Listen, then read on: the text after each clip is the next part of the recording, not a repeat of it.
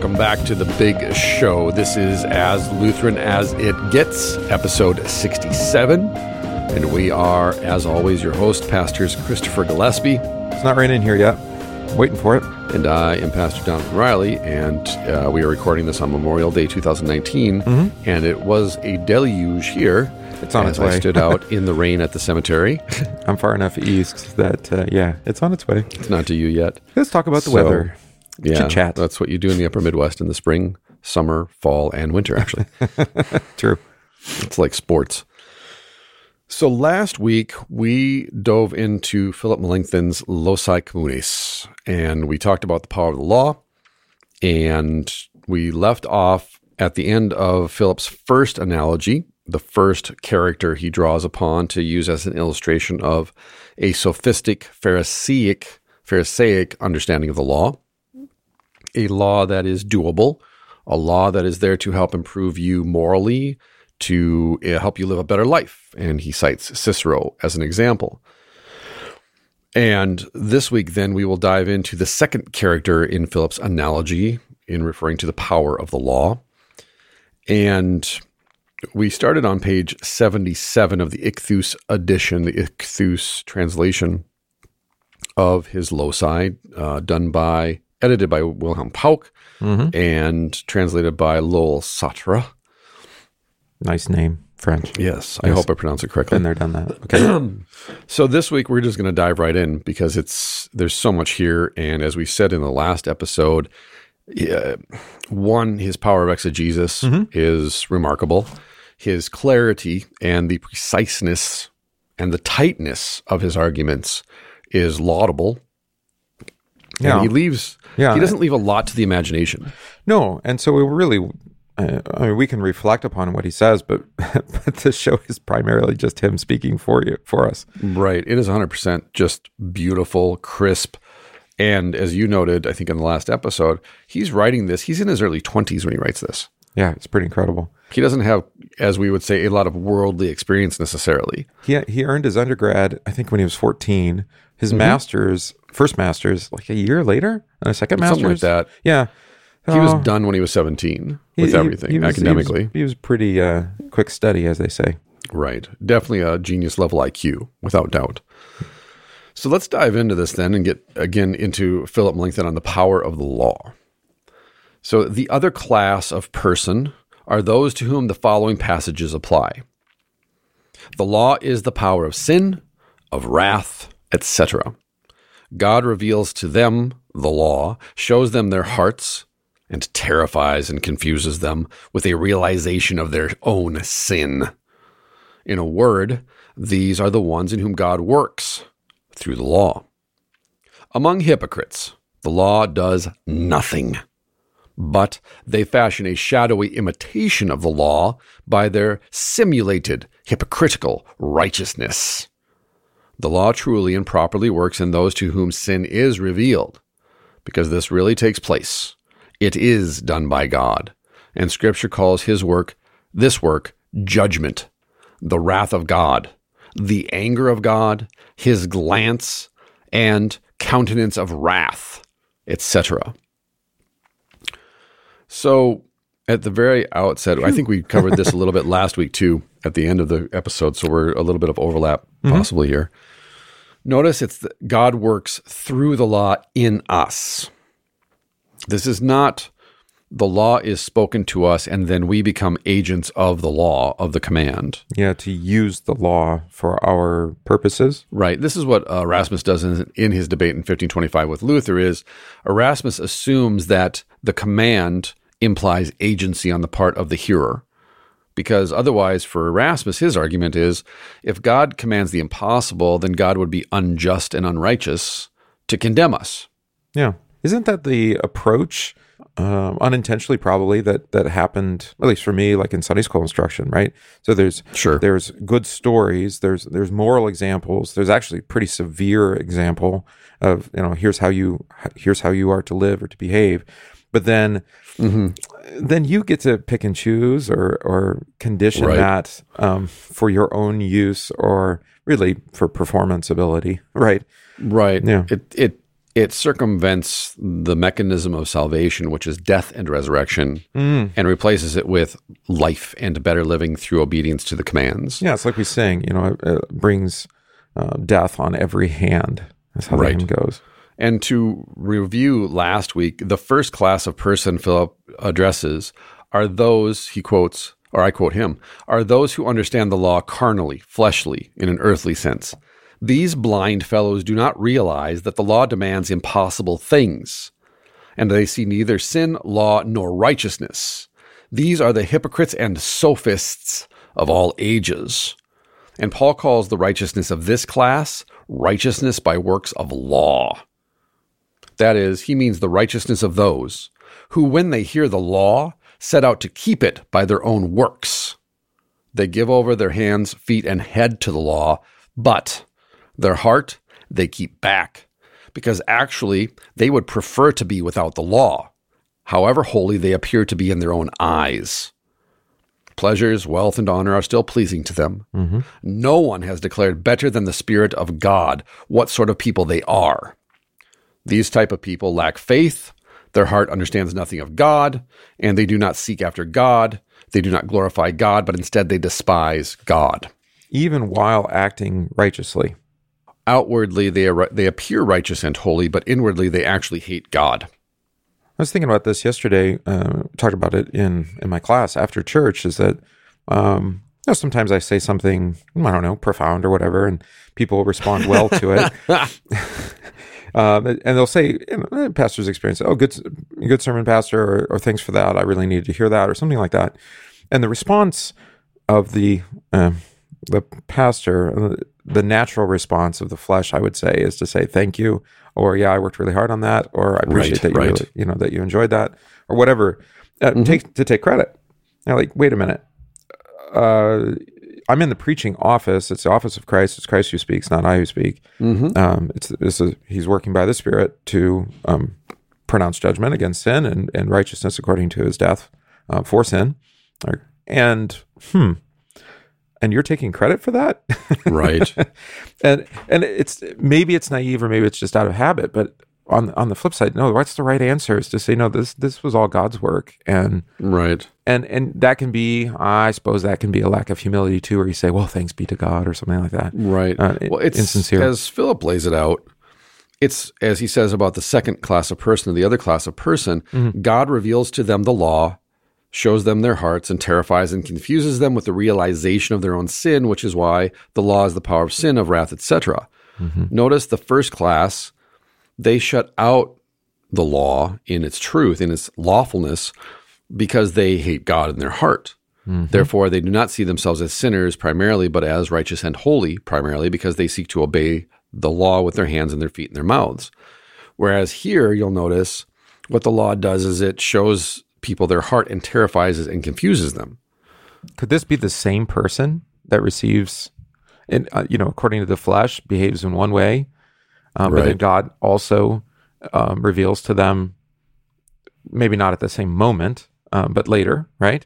That uh, the hypocrisy of their actions, um, and you know how it's it's a simulated, as he calls it, a simulated hypocritical righteousness. Well, if we hold to the, uh, we're reading into Philip now, but since we're since we're talking about it and kind of doing a thought experiment, if you hold the tension of the simile that we are uh, sinful in our flesh, we are damned and doomed, and children of wrath in our flesh, but through faith in Christ, by the Spirit at work in us, we are also a new man simultaneously, imputed righteousness. That is, that Jesus' righteousness, which is His alone, is imputed to us through the proclamation of the Spirit. Then, yeah, absolutely right. That the flesh is, you are a hypocrite in the flesh, and yet simultaneously forgiven for Right. Christ's sake, according to the work of the Spirit. It, but the trouble too is, or the danger, maybe the temptation is to say, well, this is a linear thing. We're one thing, and then we strive to be the other thing, which he's going to actually get to because at the bottom of this page, page 79, he's going to quote Romans 7 Yeah.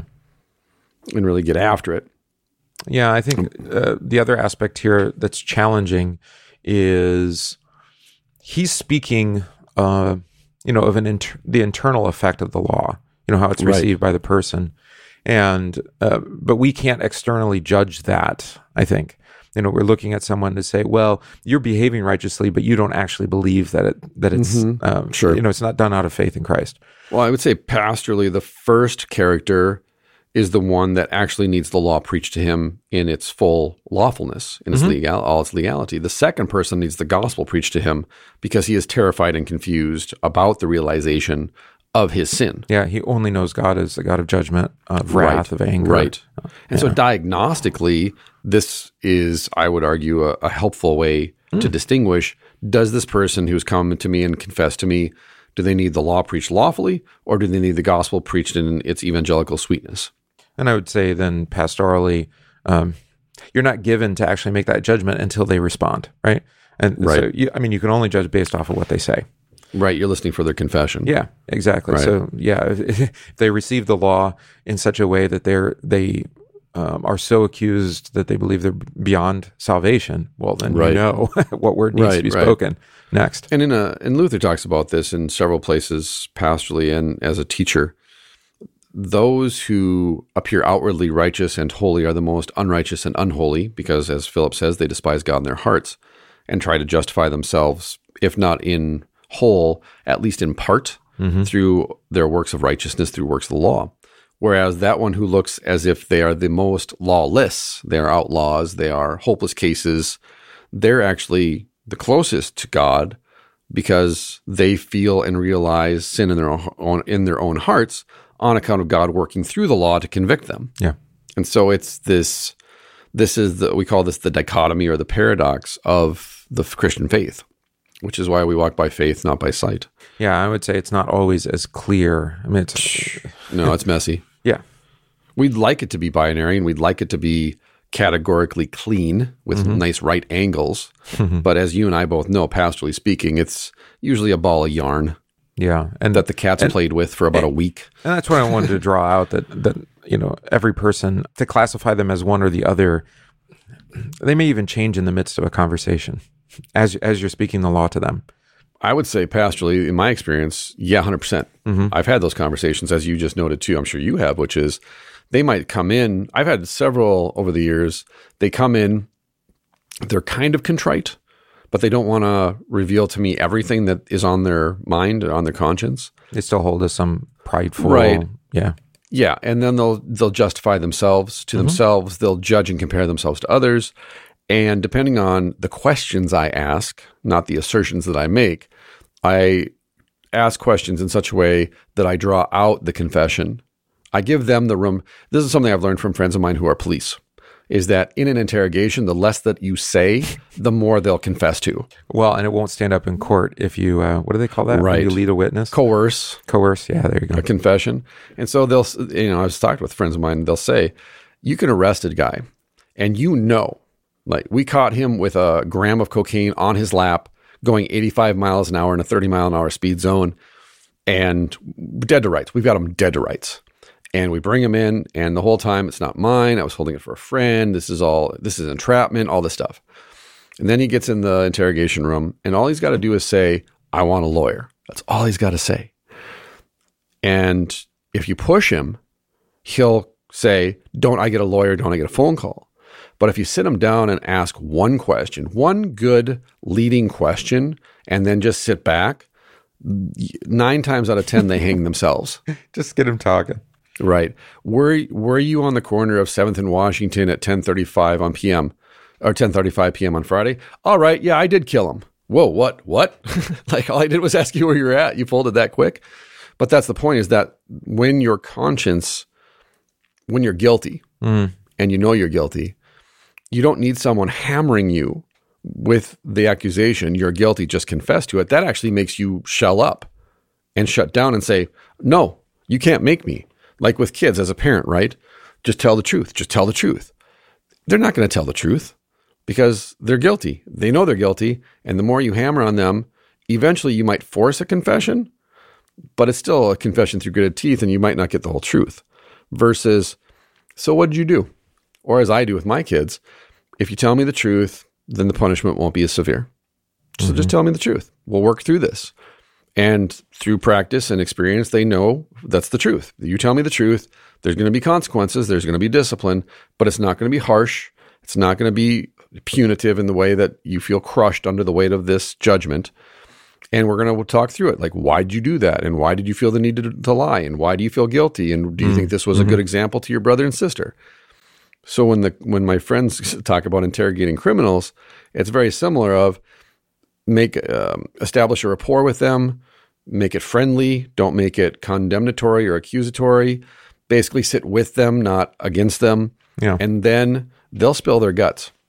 Just give them the opportunity. Well, and you don't and you don't have to. I think that's really what Melanchthon's kind of driving at here. Right. Um, is that in the background, maybe not from you, um, but they know they know all the things the state can do to them. right. You know, and maybe even in your state, you know, capital punishment, right? So the death penalty.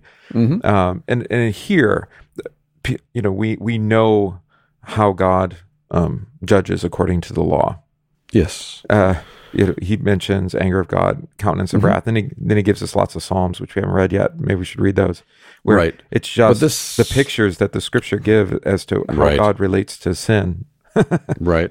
And I think this is a critical sentence. The law truly and properly works in yeah. those to whom sin is revealed, not as the previous character in whom good works are revealed or holiness is revealed, but rather the law truly works and is properly working only in those to whom sin is revealed. And that comes up later, I think, in the Lutheran dogmat- dogmatics. I don't think it's so much yet here, Mm-hmm. um, but that you know there is the the chief use of the law. I think Correct. as it's called in, Right. in, in our Yeah. Mm-hmm. confessions, right? Um, the accusatory use. That, that, that there, it isn't to say there aren't other uses, and we talked about that in the last episode. That Melanchthon's largely just emphasizing first and second, not really what we call the third use, which we Right. don't have to talk about here Yet, yet. The failure is always to recognize God is at work through the law in every way that He chooses Right. to apply His word of law to you in the present tense. Well, I think that was our point before, right? Where um, we'd like to again accept some kind of agency and say we're going to use God's law to do what we want it to do, whether as a Right. preacher against others, uh, Right. against their sin, um, or individually. You know, I'm going to pick and choose from the law so that I can have Mm-hmm. Right. this hypocritical, you know, simulated righteousness that Melanchthon talks about. And this is the difference. I think we've talked about this before on this podcast. The difference between modernity and pre modern thinkers like Philip Melanchthon and Martin Luther is they understand the language of instrumentality. We mm-hmm. are the instruments of the Spirit. Modernity, after the Enlightenment, has primarily understood us as agents, that we have agency Yeah. and that we are sovereign. This is the whole argument for, you know, my body is keep your laws off my body. Radical This individualism. Yeah. This is the sovereignty of the individual, the sovereignty of me over my own body. We treat our body as an object of somehow separate from our brain, but that's a different conversation. Um, nonetheless, you have the language of agency competing with this pre modern then theology of instrumentality. Whereas Philip right here perfectly encapsulates that it's God who works through the law.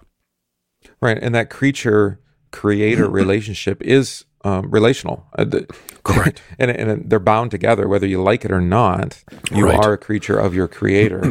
Now, when you treat the law as an idea or a principle, then you automatically separate God from this idea.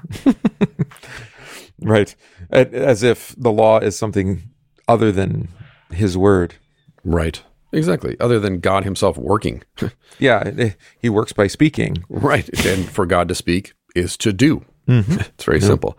So then to your point then, here's Philip uh, and his his citations primarily from the Psalms and the prophets. So Psalm 97 verses 2 through 5. Righteousness and justice are the foundation of his throne. Fire goes before him and burns up his adversaries round about. His lightnings lighten the world. The earth sees and trembles. The mountains melt like wax before the Lord, before the Lord of all the earth. And then Psalm 76, verse 8. From the heavens you did utter judgment. The earth feared and was still. Zechariah chapter 2, verse 13. Be silent, all flesh, before the Lord. Isaiah chapter 11, verse 4 He will smite the earth with the rod of his mouth, and with the breath of his lips, he will slay the wicked. And then Habakkuk chapter 3, verse 6 He looked and shook the nations. Then the eternal mountains were scattered. Oof. Yeah, they must have some uh, have had some kind of intimate knowledge of the idea of a of a mountain being destroyed. Think like volcanic explosion. Sure. I've wondered about that historically. It's like, no, when did that happen? What mountains are they? Uh, it's out. It's out there. Maybe very similar to like the flood myths that mm-hmm. that are persistent throughout many cultures. Even though you mm-hmm. know, as we would say, there was one flood or one worldwide catastrophic Right. flood. Well, I know the rabbis, and I can't. I don't know if Christians theologians go this too, but the rabbis speculate that um, the mountain that Moses climbed was an active volcano. Hmm, I have heard Because that. again, there's Oh. right there's fire and smoke coming up out of the mountain, and there's the clouds that cover the mountain, and of course, earthquake. Mm-hmm. and lightning and the earthquake. Exactly that this is volcanic activity, and of course you have Sodom and Gomorrah. no um, longer active volcano. Right. Hmm. But nonetheless, something that we, again, tend to shy away from culturally, that the Israelites fully embrace, is that God is the God of the earth, the all the earth. Hmm, right. So the lightning that lightens the world, God sends that. The earth trembles at it because God is over the earth, and the mountains melt before the Lord. I think that Psalm 97 is appointed for Transfiguration Sunday, I think so too, because I know we've studied this and read this uh, rather recently. which, you know, Transfiguration, I mean, one of the key themes there is that relation um, to Jesus via Moses and um, Elijah, right? Mm-hmm. And, you know, once once the voice comes and there's the lightnings and he's, you know, shining, Right. um, they're terrified. Mm-hmm. And so it's a Sinai kind of event for the Synoptic Gospels, Matthew, Mark, Luke. Right. Well, and as because like you said, it, it, it's probably Transfiguration Sunday, but when we do the introit then and we confess these psalms responsively, whole verse by whole verse, after the fact, when you discuss this stuff over coffee, because it, obviously it's very evocative language. Pastorally, once again, I just point out the fact that as troubling as this may sound to you as you confess it in the introit, it's actually quite comforting if you consider the fact that natural phenomena, the Lord that the Lord uses all of creation and bends it toward your salvation. and he's not absent or disconnected from his creation. Right. You know that that absent, wa- you know, watchmaker kind of idea. Yes. You know that he set it in motion and then walked away. Mm, That's not how it works. Which then, um, I suppose, also adds mm, import to your prayers, especially as you you know pray for rain or for Right. seed to grow or um, for life Right. or healing. Well, I wonder too if this doesn't play into our lack of fear of the Lord. When we read fear of the Lord and we think solely in terms of respect or reverence versus actual fear in the sense of um, God is above us, He is beyond our comprehension, and all of the earth is, submits itself to Him, is subdued by Him. He is master of all the earth. And therefore, a natural phenomenon, which is totally out of our control, is a part of the Lord's doing, a part of His hiddenness and His hidden works. well, it's the stilling of the storm, right? We see that Right. with Jesus. Yeah. Right, 100%. Uh-huh.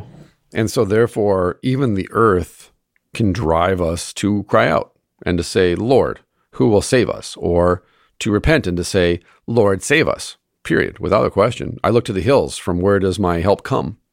Yeah. We've talked about it, I think, before as well. But I, I know I have kind of gone after the what I think is a mistaken idea that you can kind of find God in nature. Mm-hmm. Um, because the God that you find isn't isn't the God of mercy and of grace and peace. It's not a forgiveness of sins. Mm-hmm. Um, you do find God though. Right, uh, right. Sometimes you know it's like what happened last week. I mentioned this in class on Sunday. You know they they had kind of a traffic jam at the top of Everest. A bunch of people died. You're like they're like mm.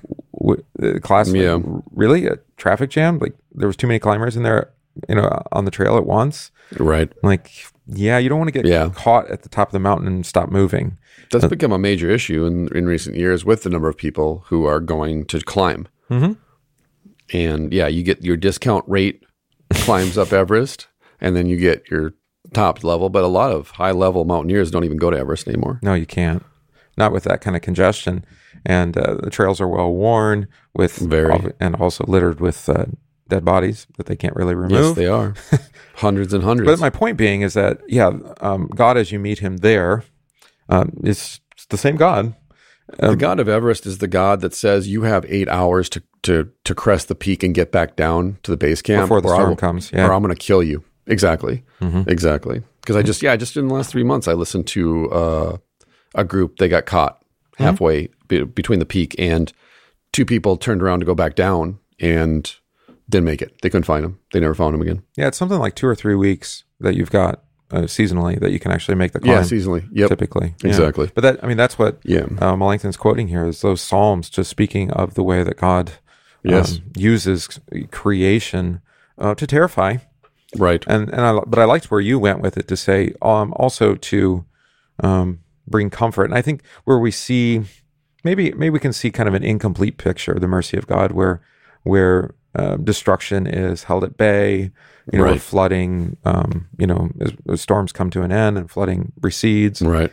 we because of the maybe because of the flood story um, or some of these other stories where or the stilling of Mm-hmm. I was going to say, you can look through the example of Jonah. Jonah that God bends yeah. all of creation to the salvation of Nineveh. Jonah goes through everything that he goes through, and at the end of the day, he's still angry at God and begs to die. and, and we're looking at it and like um he saved Right. you right, that's amazing. And Jonah's like, no, actually, I'd prefer to die. You're persistently actually. hard-hearted. Well, Yes. hindsight's twenty twenty. We have the advantage of that, right? And if we were in the midst of that, right, exactly. I think we'd respond the same way. Yeah. So, therefore, to continue, Melanchthon writes, But why pile up many passages, since the law is obviously one part of Scripture, and the work of the law is to kill and to damn, to reveal the root of our sin and to perplex us? Obviously. Right? I love that. Why pile up many passages, since the law is obviously one part of Scripture? We are actually we were actually thanking him for piling up the passages. Because Right, he's doing all exactly. the legwork for us here. Yeah. Because I think, didn't we read this last episode too? we must Have. I think we I think we read this last episode. It's just so good. Forgive us if we're being redundant. Uh, one, it's been a long week, I think, since we recorded this, the last episode, and I haven't had a chance to listen to the full episode myself. But this is just good enough to repeat, actually, numerous times. Because I remember saying obviously. Yes, there we go. so if you think you're having a Groundhog's Day moment, you're not, and yet you are. It's all a simulation. So the work of the law is to kill, to damn, to reveal the root of sin, and to perplex us. It mortifies not only avarice and desire, but the root of all evils our love of self, the judgment of reason, and whatever good our nature seems to possess. Yeah, we definitely read this. Mhm. From this, it will be apparent how the moral virtues stink, and how the righteousness of the saints is nothing but dirty, bloody rags. Mm-hmm. Therefore, it was fitting that even Moses exclaimed in Exodus chapter 34, verse 7, that before God, not even the innocent is innocent. Oh, that's clever. Right? Oof. What seems innocent isn't innocent. Yeah. Right. Nahum chapter 1, verse 3 He will by no means clear the guilty. David says in Psalm 143, verse 2 Enter not into judgment with your servant. Psalm 6, verse 1 O Lord, rebuke me not in your anger. In Isaiah 38, verse 13, Hezekiah says, Like a lion, he breaks all my bones. John says, with his characteristic succinctness, the law was given through Moses, grace and truth came through Jesus Christ. Truth is opposed to hypocrisy, and grace to the anger of God. Through Jesus Christ, grace, that is, the mercy and favor of God, and true righteousness are born in our hearts. Therefore, it follows that the law is the author of hypocrisy only when it forces those who are unwilling and raging against God. It produces wrath when it condemns us as guilty sinners. So, author of hypocrisy. That's an interest. Oh, it sounds like a band name. Yeah. But uh, Yep. but but also, um, uh, I don't know that people mm, think of it that way. They think hypocrisy is a matter of like a self realization. And Well, what I think- Melanchthon's right. saying, no, it's a revelation. Right. Is that we tend to treat, well, one way that the old Adam sinner functions is he says, God's word of law, bad. God's word of gospel, good. Law puts me on the spot. Gospel gets me off the hook. You see this in a lot of preaching and teaching, which is wrong. It's false. It's a false it- distinction. One, it's it's kind of soft, Very and, soft. and doable. But but on the other aspect too, um, is it really sells God short, doesn't it? Well, I was going to say it's it's essentially what Philip points out is the old Adam saying, "But I want to live," and God saying, "Oh, you need to die." I just need some medicine. Right, and that's what the old Adam does is he treats the law as medicine, as a little vitamin pill. almost like just a spoonful of Yes. what? Sugar It's- makes the medicine go down. Well, it's like you know you have this really wonderful bourbon and you add some bitters. It's a placebo, is what it is. Mm, yeah, It's because the law is the law, regardless of whether you acknowledge it or not.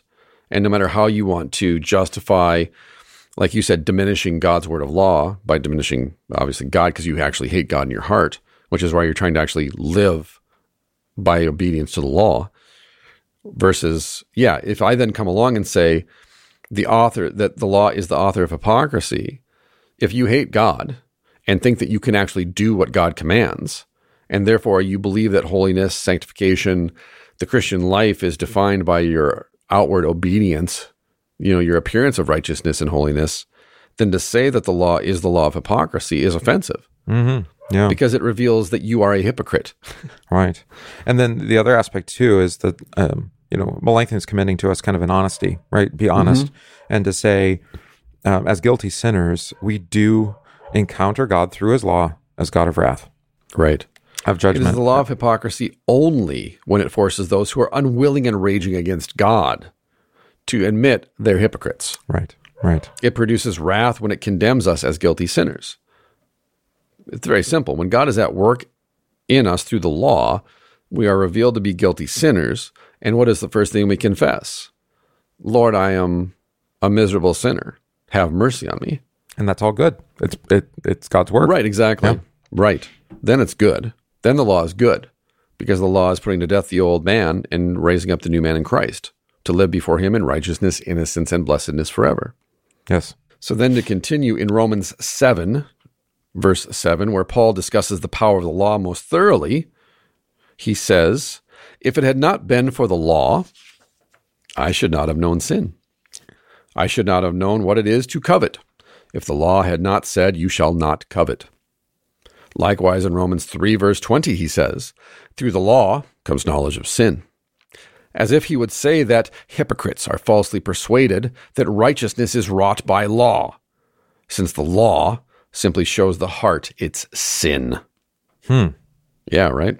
Since the law simply shows the heart its sin, is that so simple? Uh, I don't know. I think we probably do like to twist the law into, into other things. Well, it, it's simple. It's just that we don't take it easy. we don't receive that easily. But by simple, he means, um, you know, that's its work. Yeah, simply put, the law shows you your sin.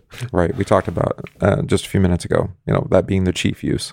Right. Mm-hmm. And the way that we then make this complicated is by refusing to accept that it simply shows the heart its sin. We want it to do so much more. Yeah. So later, the confession is that it always shows the heart its sin. Right. They they they emphasize even more semper accusat, right? yes. And uh, Because what do we try and do? We try and wiggle out of it and say, well, yes, it does, but it also does so much more to help me live. So this is uh well, how does this play out? Right? We were talking about children. You know, you instruct them, you show them the way they should go, um, and they don't accomplish it Correct. ever, Right. and that accuses them. Like, am I ever going to be good enough for my mom and dad? You know? I was going to say, more damning is, as I read uh, the other day, at some point, your son will stop taking your advice and start following your example. Ooh, so that Which is- you. right. Exactly. That's what I'm saying. It's damning because when he takes your advice, you can say, well, you just didn't do it right. Mm. But then when he starts to follow your example and ape you, mimic you, yeah, yeah, that shows your hypocrisy for sure. right. So next, Philip writes, quote, but sin, finding opportunity in the commandment, wrought in me all kinds of covetousness. Romans chapter 7, verse 8. That is, when I began to realize the burden of the law, nothing positive was effected by it. As a result, my coveting stirred up even more, began to rage against the judgment and the will of God. Hmm. For apart from the law, sin lies dead. Verse 8. That is, unless the law had shown me the sin in my heart, unless a sense of sin had thoroughly shown me the sin in my heart, unless a sense of sin had thir- thoroughly terrified me, sin would have died and would not have boiled up. For I was once alive apart from the law. Verse 9. There was a time when I seemed righteous to myself, for I did not see the law or even sin. When I was in that condition, sin was slumbering and did not openly fight against God. But when the commandment came, sin revived, and I died. Verse 9. That is, when God had shown me my sin by means of the law, sin was resuscitated. I was thrown into confusion, terrified, horror stricken. In a word, I died. It was precis- precisely then that I saw what the power of the law is.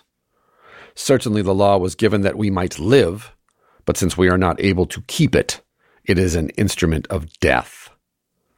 Finally, why is it that the law slays? The law is spiritual. That is, it demands spiritual things truth, faith glorifying God, love for God. But I am carnal, unbelieving, without knowledge of God, senseless, living, loving myself, etc. Mr. Melanchthon here has a um, kind of low view of uh, mankind. You think? And our ability to Right. have faith or love or uh, believe in God. Oh, it's fantastic. It is, but it isn't. I mean, it's also terrifying in, in its own way, right? This reminds me of on Saturday when we sp- we did an hour of sparring in Muay Thai. We're doing technical drills. One person was on defense and the other person was on offense for each round. Mm-hmm. And there are just some folks who don't have a tight guard, so they don't keep their gloves in the proper position, elbows in, hands up, chin down. And so when you throw a jab, you just keep snapping their head back because your jab goes right between their gloves and nails them right on the chin or the nose. And their head snaps back, their head snaps back. They keep, he keeps snapping back. And then he's like, okay, this is what you're doing wrong. At Correct some this. point, right. And so you're correcting them, you're walking them through it. But in that moment of the stress and the anxiety, they just, they forget and they kind of go back to their bad habits and their experience takes over and so forth. And that's, this is what Philip feels like as he works his way through Romans 7 verse by verse is that no matter how much you put your guard up, he just keeps punching you in the face. Just these sharp jabs to the to the bridge of your nose, just jab, jab, jab. And you're like, but, but, but, but. And it's like, yeah, you can keep saying but, but you just you can't guard yourself against what he's doing. yeah. And the law, you know, as, as Paul says, and, and um, Philip here is quoting, hmm, the idea that it increases until until you are dead, increases trespasses. So, Yes. so it shows you your rebellion against God, Right. and because you see that you are being rebellious to God, then you become even more rebellious Right. until until you're dead. Right. So the old Adam says, Lord, give me rules for life. And God says, All right, die. if you want to live, you must die. Mm-hmm. Okay, so you mean metaphorically. No, I mean in actual fact. So you mean spiritually. No, I mean in, in concrete reality. So you mean like symbolically, I have to go through this rite which presents a kind of death and rebirth Conversion, like a yes. butterfly. Mm-hmm. No, you actually have to die, die, and we have to throw dirt on you and bury you, and you have to wait for the resurrection. Oh, you mean that death? Right. And that's the problem at the end of the day, isn't it? Is that we don't want to die. Which is why, again, going back to the first character example, it's all about how do I live better? But at root, it's still just how do I live? there does seem to be this like secret hope that um, that we have to that if we just did it a little bit better, we wouldn't die. Right. Then the last group. Right. Yeah, if we if we just got it a little bit, you know, I mean, because look at it, uh, we're we're living longer than we ever were, right? Right. Before, well, not exactly, but for a long time. I mean, life expectancy is longer than it than it's been for a long Right. time. Um, so we must be we must be getting there, you know. And so let's let's keep doing that and a little bit more, Right. and then maybe at some point we will live forever, like Right. you know, like the Highlander. Uh, Problem is with Ecclesiastes, the longer the life, what happens? The greater the sorrows. yeah, and it's all vanity. It's all yeah. It's all just uh, a havel, Hmm. A, a breath, a wind, a ghost. It's transitory. That is the problem. Is that as you noted, no matter how much we might dedicate ourselves to doing what God commands, we're ghosts. We're dead men walking. No, there's only one thing that's going to take care of that that Right. actual physical forever Right. death. and this really is the key component, I think, in Formula Article 6 on the third use of the law, which is What third use is, is all about you need to sacrifice yourself for your neighbor. What we call the pedagogical use or the Right. teaching use. Yeah. Right. Is that the law basically comes and says, all right, you're saved. Now here's what you're going to do now that you're saved. You're going to die for your neighbor. It's another kind of death. Right. Hmm. You're going to do the little d death. You're going to die. You're going to sacrifice yourself for your neighbor because Jesus died the big D death for you already. So you have nothing to fear. And by the way, to, if to live as Christ and to die as gain, why wouldn't you want to sacrifice yourself for your neighbor? Yeah. I mean, what's the worst that could happen? You die. Well, that's okay. Yeah. I think that's exactly, you know, Paul's point, right? That uh, whatever happens, it's all good. And the hypocrites, going back to Melanchthon and Luther's example, the hypocrites live only for themselves, Hmm. which is why they're so condemnatory and judgmental of others who are not as holy or righteous as they are according to the law. Because they don't actually care about loving your their neighbor. Their neighbor is just the opportunity for them to score points with God and say, "Look, I'm keeping the law. I'm loving my neighbor." Versus true selflessness, it's again Memorial Day as we record this. Mm-hmm. True selflessness is the the two most important people in the world right now are the man to my left and the man to my right. And should I have to throw myself on a grenade or take a bullet or do something to sacrifice my life so that they might live, I'm going to do it Yeah. because these are my brothers. That's an earthly righteousness. And yet, from that example is the law, which says, now you, Christian, go do likewise, but do so in Christ's name. And in faith, Right. trusting, I will work all things, you know, for my good. And not, again, turning around and saying to God, but I did what you told me to do. But again, if you're focused on the other, you never look at yourself and say, was that enough? You're not little Jack Horner sitting in the corner saying, what a good boy am I? Mm-hmm. But rather, you're simply saying, all that matters is that I'm a better husband and a better father and a better pastor and a better training partner and a better neighbor. That's all that matters. Do what I can do while it's still day. Hmm. Exactly. And when someone then says, "You've really gotten good at this," or "I can really see that you've you've invested a lot of time and effort in being a better husband," and I can definitely see, you know, Annie is better for it. Your kids are better for it. I don't then say, "Oh, good, I can check that box off." Right. You know, on a scale of one to ten, how would you grade me as a husband? Versus one, there's no end to the instructional, the teaching use of the law, because it teaches you to death Yeah. It's true. because there is no greater love that a man has than that he lay down his life for his friends, which is Jesus. This is what Jesus is saying about himself. But then by virtue of our being in Christ through faith, and this is why Paul says in Colossians, what we can we we complete what is lacking in the sufferings of Christ in our own body, which is mind-boggling. Yeah. I mean, just the just think of how to say it. For Paul to say that, like just to write that down, We well, we talked about in the last episode how, um, you know, Paul says, "Well, I have, you know, I know of no accusation against myself." I'm like, Right. What are you talking about? Yeah, right? just wow, dude. there were You lots of accusations against you, You have courage. You have courage in spades. right. Um, but nonetheless, it, it is to the point that it's all about. Well, I'm trying to live a better life and trying to prove to God that I'm worth His attention, worthy of the reward, worthy of forgiveness in life, versus the other who's saying, I, I could care less about any of that. All I care about is that by way of comparison, when the law of God is at work in my heart and says, my wife is a mirror of the law, my kids are the mirror of the law, and so forth. In the mirror of the law, I don't measure up. Mm. I'm not good enough. It's not that I'm even, it's not that I'm perfect or that I've completed the task of being a better husband. I'm never good enough. Or, or you know, I'm on the right path. I'm, I'm getting there. Right. Right. I'm getting better. Mm-hmm.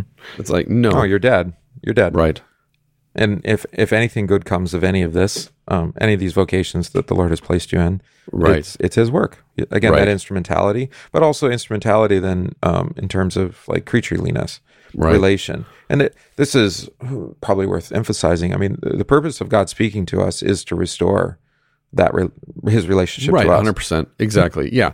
I'm not taking the, again, I'm not taking these ideas that God gives to me and then saying, okay, now God, help me understand how I apply these to my marriage, to my being a father, to my being a pastor, to my being a, you know, whatever it might be. But rather, to your point, it's all about the relationship of Christ to the sinner. Psalm 51 stuff. even when we experience um, or perceive God as as wrathful or vengeful or angry, that's n- from God's perspective, it's not rep- that's not relationship destroying, but it's it's relationship building in a way. No, it's Jesus in relation to the Syro. Yeah, it's Jesus in relation to the Syro-Phoenician woman. Mm, right? He's hunting up faith, as Luther says. Yeah. He's not being mean to her. He's not being misogynistic or something that we might think of in modern terms. He's simply chasing up faith so that he can then turn to his disciples and say, Yeah, she has more faith than everybody in Israel. Which is incredible. Right? So it does it drive and the, the proof is in the putting there. Does it drive her away from him? No, it actually causes her to come after him with even more zeal and fervor. It is incredible to see it at work that way. Right. Yeah. So therefore, Paul, uh, Philip continues, nowhere did the apostle Paul treat of the power and nature of the law so fully as in the passage we have cited. Again, Romans 7, technically 7 through 9. I see nothing left out in it. There is no obscurity, nothing entangled, and all things are plain and open. As to his meaning, there can be no doubt. Which is interesting because, as you and I both know, and many listeners probably know, many like to tra- translate Romans 7 as if it's in the past tense, Right. and Romans 8 as if it's in the present tense. And Philip kind of lays out here, or at least alludes to it, or implies, well, the reason that you would perform those exegetical gymnastics with the verbs is because you want it to be obscure. Yeah. And you want And to you deny what he says Yes. of himself. I am carnal, unbelieving, without Yes. knowledge of God, senseless, loving myself, etc. Right, exactly. I mean, I mean uh, Philip, Philip here attaches that to himself. Yes. Yeah. As Paul would have him do. as Paul would have him do. To jump down a little bit, 1 Corinthians 15, verse 56 says, The sting of death is sin. The power of sin is the law. For sin would not confound and terrify us unless it were shown to you, us by the law. Moreover, sin would not be powerful were it not revealed and stirred up through the law. So neither would death be powerful unless the law terrified us with the work and power of sin. 2 Corinthians chapter 3 verse 5 and following distinguishes the law from the spirit in this way. Quote, "Our sufficiency is from God, who has qualified us to be ministers of a new testament, not in a written code, but in the spirit. For the written code kills, but the spirit gives life." Is the spirit at work in the law? Or would we I think I think what we would do is we would uh, call the spirit the spirit of death in that way, though. At least according to what Philip's writing here.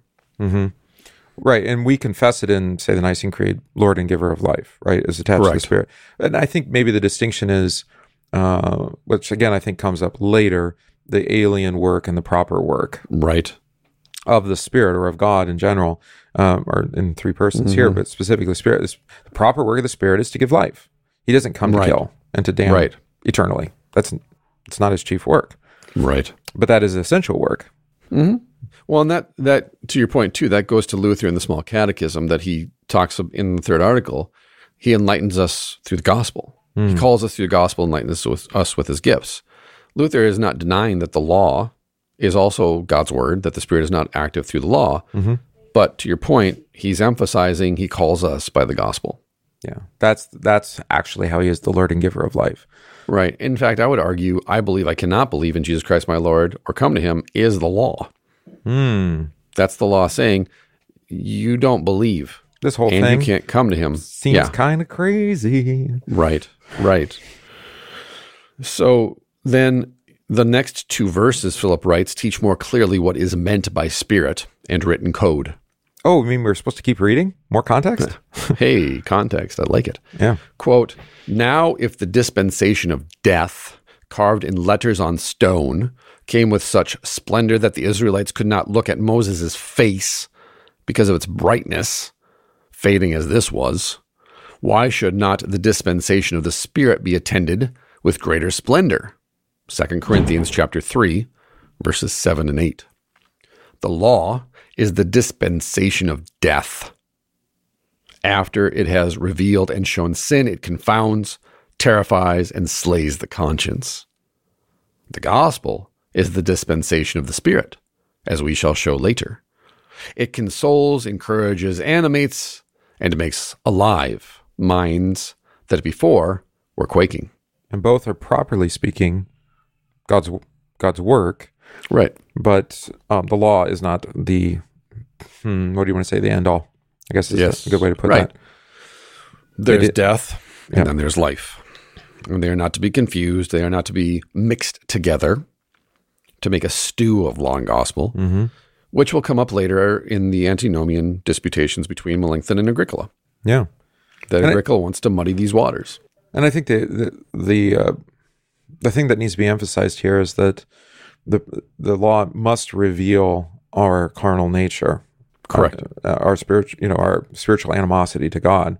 Mm-hmm. Because apart from that, what's the point of the gospel? Right. Right, exactly. If the law is not preached in its lawfulness, then how can the gospel be preached evangelically? Hmm. What sins eh, do I need to forgive? If really, if the law is just a vitamin pill that helps you live a better life, it's a supplement, then how, how can the gospel not become therapeutic? I've wondered a little bit more about, um, you know, here, especially from Saint Saint Paul and Second Corinthians. Um, it's also coming up, in as we're studying John's Gospel in our our adult Bible class on Sunday morning. Sure. uh, the Exodus event of Sinai, the giving of the law, is in the background. Uh, maybe not as as obviously as we talked about, like with the Transfiguration, which isn't in John, um, but it's there. Um, and I, I just wonder: did do the rabbis? I haven't done the work. Do the rabbis? Do others? Did they receive Sinai as as kind of a wonderful moment in their history, or did they receive it rather as um, as I think as Paul does as a, a really terrifying? Like, and I think the narrative itself probably helps, right? Because they come down from mm-hmm. the mountain, and Moses says, "Don't talk," or they say to Moses, "Don't talk to us anymore." Right. you know, they- they're not to, to touch the mountain. I mean, there's some mm-hmm. gospel moments in it where where the uh, elders are given to to feast on the mountaintop with Moses mm-hmm. And with God. Well, I think if we just stick to the text and not go into midrash, which in midrash they do view that positively, as as the rabbis do, Yeah, they probably have all sorts of ideas, right? But in Acts, we have Stephen. Hmm. And standing before the religious leaders, he cites that in the present tense and says, Yeah, you people are stiff necked cattle. And they know exactly what he was referring to because that's an epic, like, slam. That's an epic burn from Exodus. And that's why they stone him to death because they don't want to be reminded of what you just pointed out. Yeah, and and uh, or the way that that God's people were continually rebellious, even as they were being delivered Right. from what is called by the prophets. I mean, they, they even call the time in Egypt as rebellion. They should have gone Right. home. Right. which, which is exactly. incredible. I mean, because they're they're in Egypt for 430 years until they're in bondage. Why did Right. why did they go into bondage in, uh, under Pharaoh? Mm-hmm. Again, it's an increasing of of the trespass. Correct. The trespass is that they went there, they were saved, they were given food by Joseph, and rather than go home, they stayed. Right. No, it's the same thing. I just finished up reading uh, through the Cyrus the Great biography a second time, Xenophon's uh, biography. And toward the end, after he conquers Babylon, the people that he actually leans on the most to really work out his the structure of his governance are the Israelites. And he he praises them for their wisdom hmm. and their generosity of spirit. And then he says to them, "D- do you- I'll give you anything you want. What do you want? And they they say, we want to go home. And then he says, "Okay, go home." And here, here's everything that the last guy took out of Israel with you know with him. Yeah, we talked about that. It's, was all in storage, waiting. Yeah, it's all in storage, just back you know, in crates like the end of Raiders of the Lost Ark. but Cyrus has to send them home, Yeah, and this is why they actually revere and praise Cyrus. Isn't that something? Yeah, and that's in the prophets too. I was reading that. I think um, is it Ezekiel maybe, where um, you know, not only did the northern kingdom um, actually want to go along with the Assyrians Right. into exile, then the southern kingdom they go along with the Babylonian exile. yeah. Right. And we read into it like, oh, it's terrible. They came, they got conquered, they were, um, they were led there, and they they hung up their harps and they stopped singing and all, all that kind of stuff, which is true. Um, but they liked it. right. Exactly. They liked it. That's the problem with sin. I mean, it worked out pretty well. I mean, look at them; they're satraps or whatever, you know, Right. The three Right. young men, and uh, yeah. it's just like send it, go home. Why? It's nice here. And this brings up a good point, I think, too, to bring this to a conclusion is there is this in, the first character Melanchthon talks about, it lends itself to enthusiasm. Mm. And we, we always talk about enthusiasm in relation to, well, God spoke to my heart in a positivistic way, in the sense of gospel, promise, a vision that directs you to something good, some blessing. But really, what enthusiasm is, is trying to work out in your own heart the law in a way that you can live a better life. And through living a better life, get into Valhalla, essentially. and this is the problem with the old Adam, with this carnal, this fleshly understanding of the law, which is God gives me the law. Like I said, usually we take it as an idea or a principle or a philosophical framework, and then we we take it into ourselves, we internalize it, we intellectualize it, we chew on it, we digest it, whatever language you want to use, and then we have to act out on it. We have to act upon it Hmm. and say this is the proper application of the law in my life. And ironically, it's driving you farther and farther away from faith and trust. Right, because it's not God who's at work at you. Because if God were at work in you, as he points out with the second character, you would be terrified and confused because your heart would be revealed to be nothing but sin. I've not done well enough. Right. Yeah. And and therefore the opposite of enthusiasm in relation to the law is you simply fall to your knees and say, Lord, help me. So again, Psalm 51 language. The danger is when you see, uh, I guess, what we'd loosely call success, um, you know, in your various vocational ventures, um, even, you know, in your repentance, then to turn back on oneself and Yes. take some credit or Right. to, to be boastful or proud of that, mm-hmm. which then drives you farther away Right. and back into great shame and vice. Which is why God sends us. This is why, and Luther talks about this in Schmalkald. This is why God sends preachers. Hmm. This is why you need a gospel or a law and gospel preacher. You need someone who has been sent by God with this message. This is the law in all of its lawfulness. This is the gospel in all of its evangelical sweetness. Mm-hmm. Because if we get a hold of God's word and we internalize it, whether law or gospel, we will corrupt and pervert it and turn it into something that allows us, we believe, we imagine, it's something that opens up a door, a passage, a path, so that we don't have to die. We can climb Jacob's ladder right into heaven. Yeah. What's the expression? You know, to uh, comfort the the uh, Afflicted terrified and and, yeah, Uh, and comfort afflict- the afflicted and afflict the comforted. Yeah. Which we talked about at the beginning of the episode in relation to these two characters and how we listen to that confession. yeah. By the way, um, I started to talk about Exodus and Sinai, and I'm looking forward, and that's what he goes to after another one paragraph on Galatians three. He's going to talk through Exodus 19. All right. Well, there's a good cliffhanger then. Yeah, so go pick up the pick up the text, and you can uh, see. I mean, that's where Melanchthon goes. He says the lightning and flames on the mountain and the splendor in, in, in the face of Moses clearly indicate, to speak in Pauline language, the glory of God by which He confounds the human heart. Right. It terrified them, and it was supposed to. No, absolutely. And so I'm glad we actually backtracked and covered the text that we covered in the previous episode because it, I think it helped springboard into this. Yeah, it gets the context right. And I think then this will help springboard into the next episode where we dive into Galatians and Exodus, which then brings us out the other side to the power of the gospel. Good. This might be a summer project for us. Maybe. I think it's good. It's a good exercise. I uh, and Melanchthon's a good teacher. Um, No, 100%. As we said in the last episode, this is why Luther praises this as the best systematic ever, essentially. Yeah, Uh, but just such a great way to learn. This is how we speak. This is how the scriptures Yes. speak, I should say.